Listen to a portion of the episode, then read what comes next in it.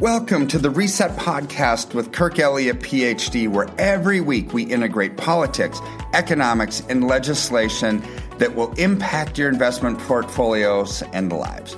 In doing this, we can reset our expectations so we can invest with wisdom, discernment, and confidence. Sit back, listen, and learn as we go on the journey of navigating through the economic jungle together. On our last show, we're talking about the M2 money supply, and I want to make sure that people grab a hold of this and what is happening with fake money, fiat currency, digital currency, which is already happening, and how to get out of it. We have Dr. Kirk Elliott break this down. Welcome. Well, it's so good to see you, and I have to apologize because I dropped a bombshell on you at the end of the last show. You did. So we need to cover it a little bit more. Yeah. Okay. Well, explain, what is the M2 money supply? What does that mean exactly? Okay. So there's M1, M2, and M3, right? So M1 is money supply that includes the very liquid money, like cash, check deposit, your checking account, and traveler's checks. Okay. Traveler's checks, nobody uses them anymore, do they? But anyways, that's what's in the definition. M2 is M1 plus less liquid in nature, like time deposits, like CDs and money market funds. Okay. So really, it's everything that's pretty liquid, right? So this is where people can actually access their money if they need to pay off bills or, go grocery shopping, do whatever they need to do, right? So if you look at us.clock.org, like what we looked at last week, it shows, over time, what the value of gold or silver should be based on the money supply growth, right? And we've got so much money that's been printed over the years that, without market manipulation and so forth, gold should have been well over $25,000 an ounce. A week or so ago, that's what this showed. Gold at well over 25,000 an ounce, silver at well over, I think it was actually, $2,000 an ounce is what it showed silver. Okay. Well, how could it go to zero? Right. First I thought, okay, it was a database glitch, right? It's like they didn't update it right. But then the second day came around, and then the third day, and then the fourth day. It's like, man, this isn't changing.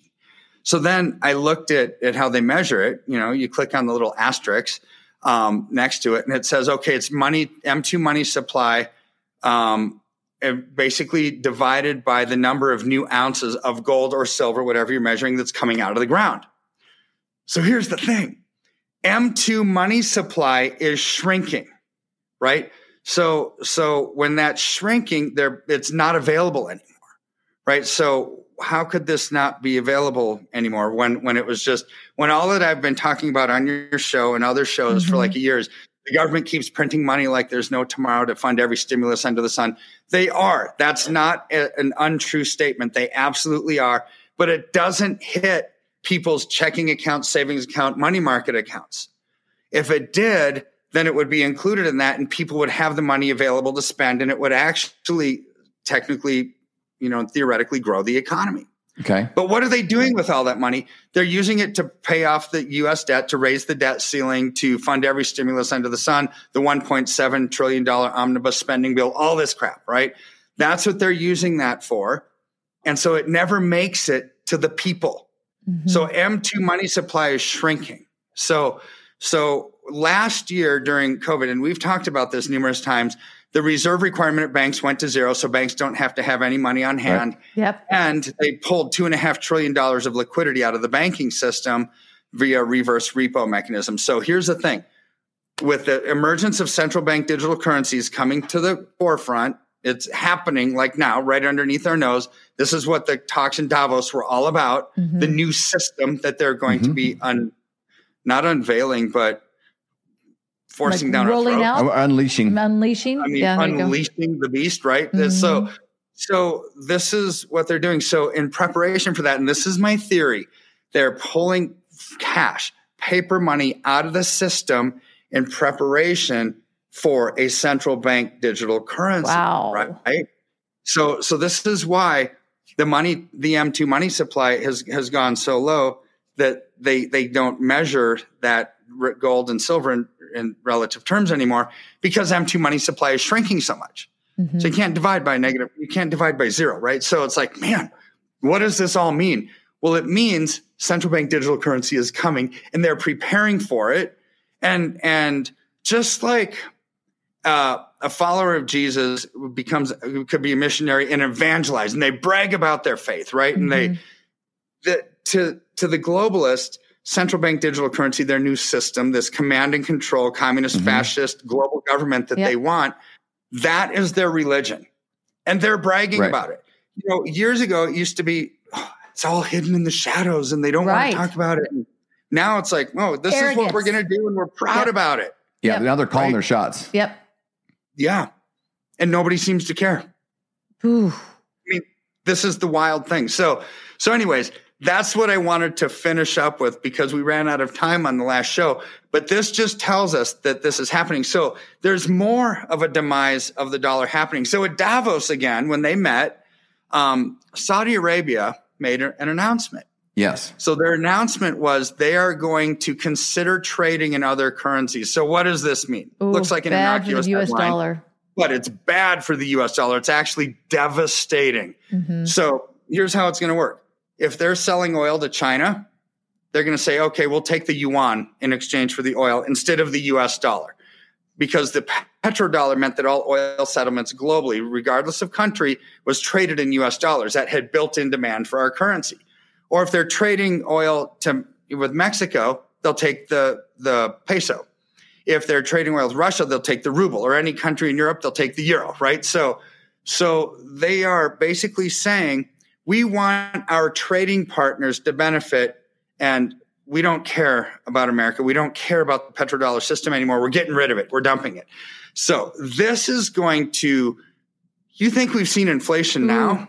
Mm. No, haven't seen anything yet, because they are going to have to print like there's no tomorrow with no more demand for the U.S. dollar because of what was just said. Now, in addition to that, we've got – other problems with Russia and Iran. Mm-hmm. So Russia and Iran are actually now basically joining banking forces to start their own SWIFT program. So Russia and China did this a while back when Putin put the nuclear economic option on them and said, hey, Russia, you're out of the SWIFT system. Well, Putin said, well, so we'll just go to China and use their program called CIPS, right? So they still had international wires coming in and out of Russia. Our option didn't do anything at all. Yep. Right. So now Russia's helping Iran and basically saying, we're going to join banking forces and we're going to start our own version of SWIFT. So Iran, any kind of sanctions that are put on you, you don't have to worry about it because we're going to start our own thing. Well, then what's weird is Iran made that pact with Russia. The very next day, Israel starts shooting missiles at Iran. It's like, what's going on? This is like economic and physical war happening all at once. Yeah. Right. So you've got those kind of things happening, which are going to be devastating to the dollar. Yep. But let's look at a couple of other things. So if you look at interest rates, the Fed needs to slow down inflation, right? They absolutely need to slow it down. The only way to do that with their tools that they have would be to stop printing money. They're not going to do that. No. Right. Or they can raise rates higher than the inflation rate. Here's the ugly reality. In 1983, interest rates are 18%. Inflation was 14.6%. Mm-hmm. This is why rates had to get to 18% because they had to slow down that inflation. 1996, Clinton changed how they measured inflation to understate it. So if you go back to 1983 as the baseline, today's true inflation would be about 24%. So they have to jack up interest rates to over 24% to slow down inflation. So this article that I was reading about what the Fed is going to do, it's the highest rate of increases ever. And the Fed is now owning up to the crisis that they created, but they don't know how to get out of it. Right. So here again, like what we talked about on the last show, central bank digital currencies are going to be their answer. It's not going to have anything to do with anything, but this is going to be their answer. You know, Klaus Schwab said this is going to be the year of polycrisis, multiple crises happening at the same time. This is all evidence of what they are talking about is happening. So what's another crisis that could happen? Well, this has to do with our debt and the interest rates, because interest rates have doubled over the last year, gone from 3.22% to well over 6%. So what has that done to our interest payments? So the Federal Reserve of St. Louis tracks this. So look at this chart.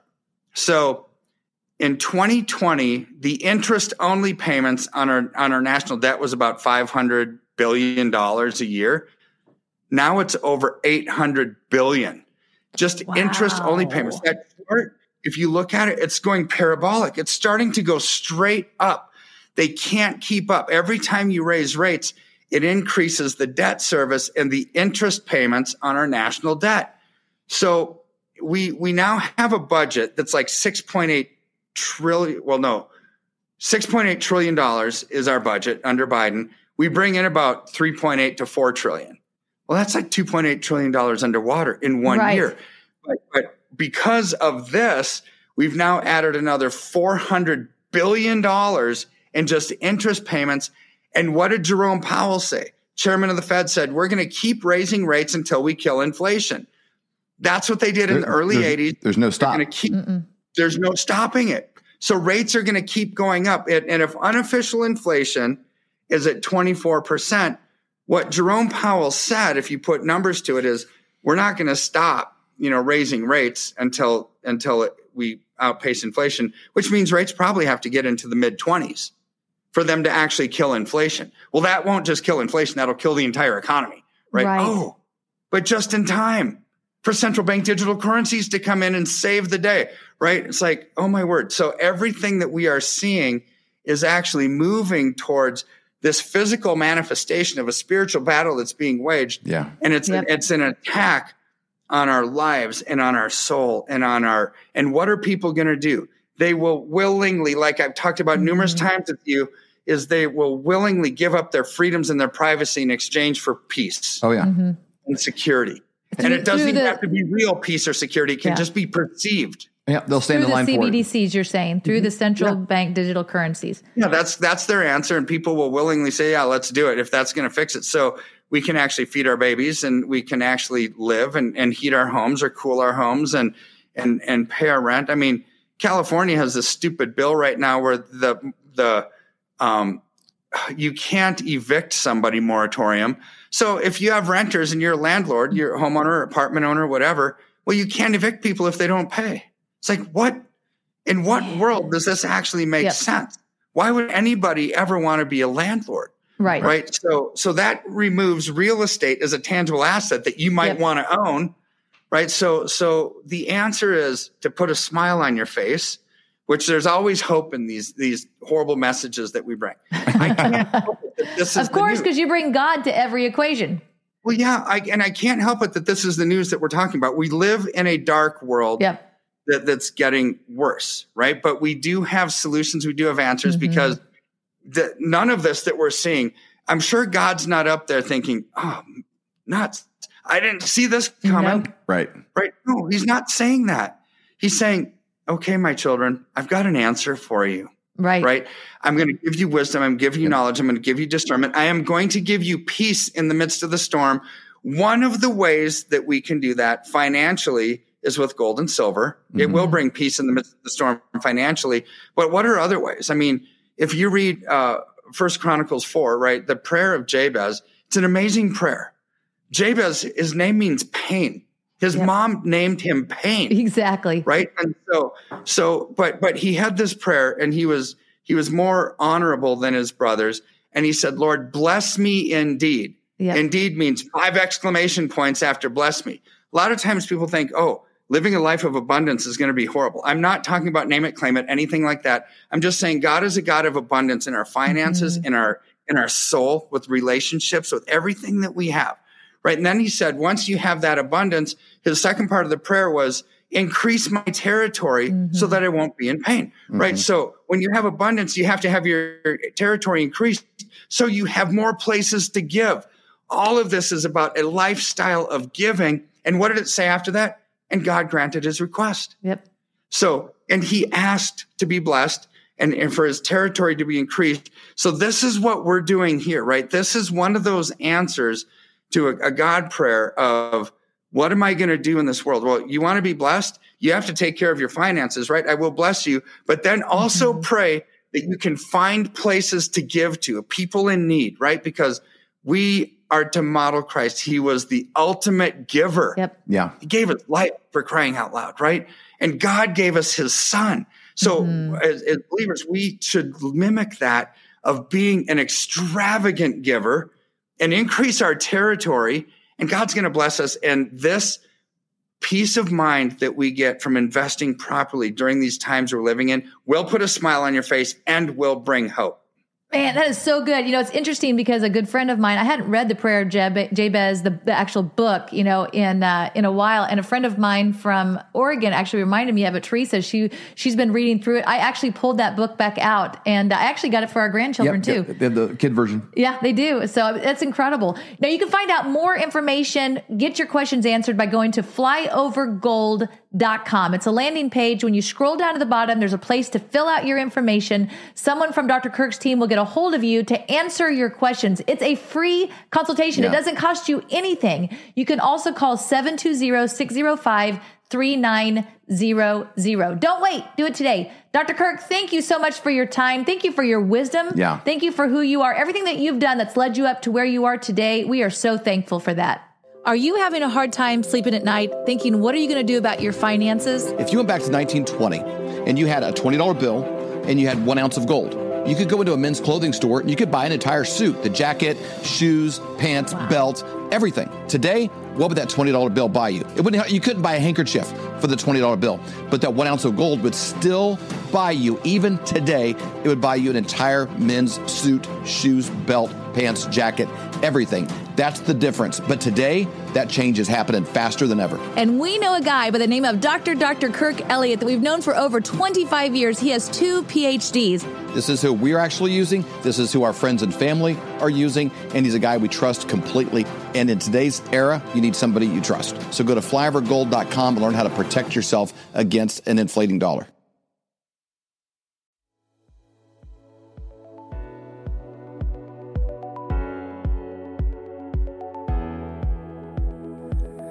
Thank you for listening to Reset with Kirk Elliott, PhD. Every week, our goal is to increase your knowledge and help melt away any financial anxiety and stress that causes inaction. In any economy and with any presidential administration, there are things we can do to thrive and not just survive. Thanks for going on this journey with us. We look forward to our next time together on the next installment of Reset with Kirk Elliott, PhD. If you have any questions, call us at 720-605-3900 or simply email us at info@kirkelliottphd.com.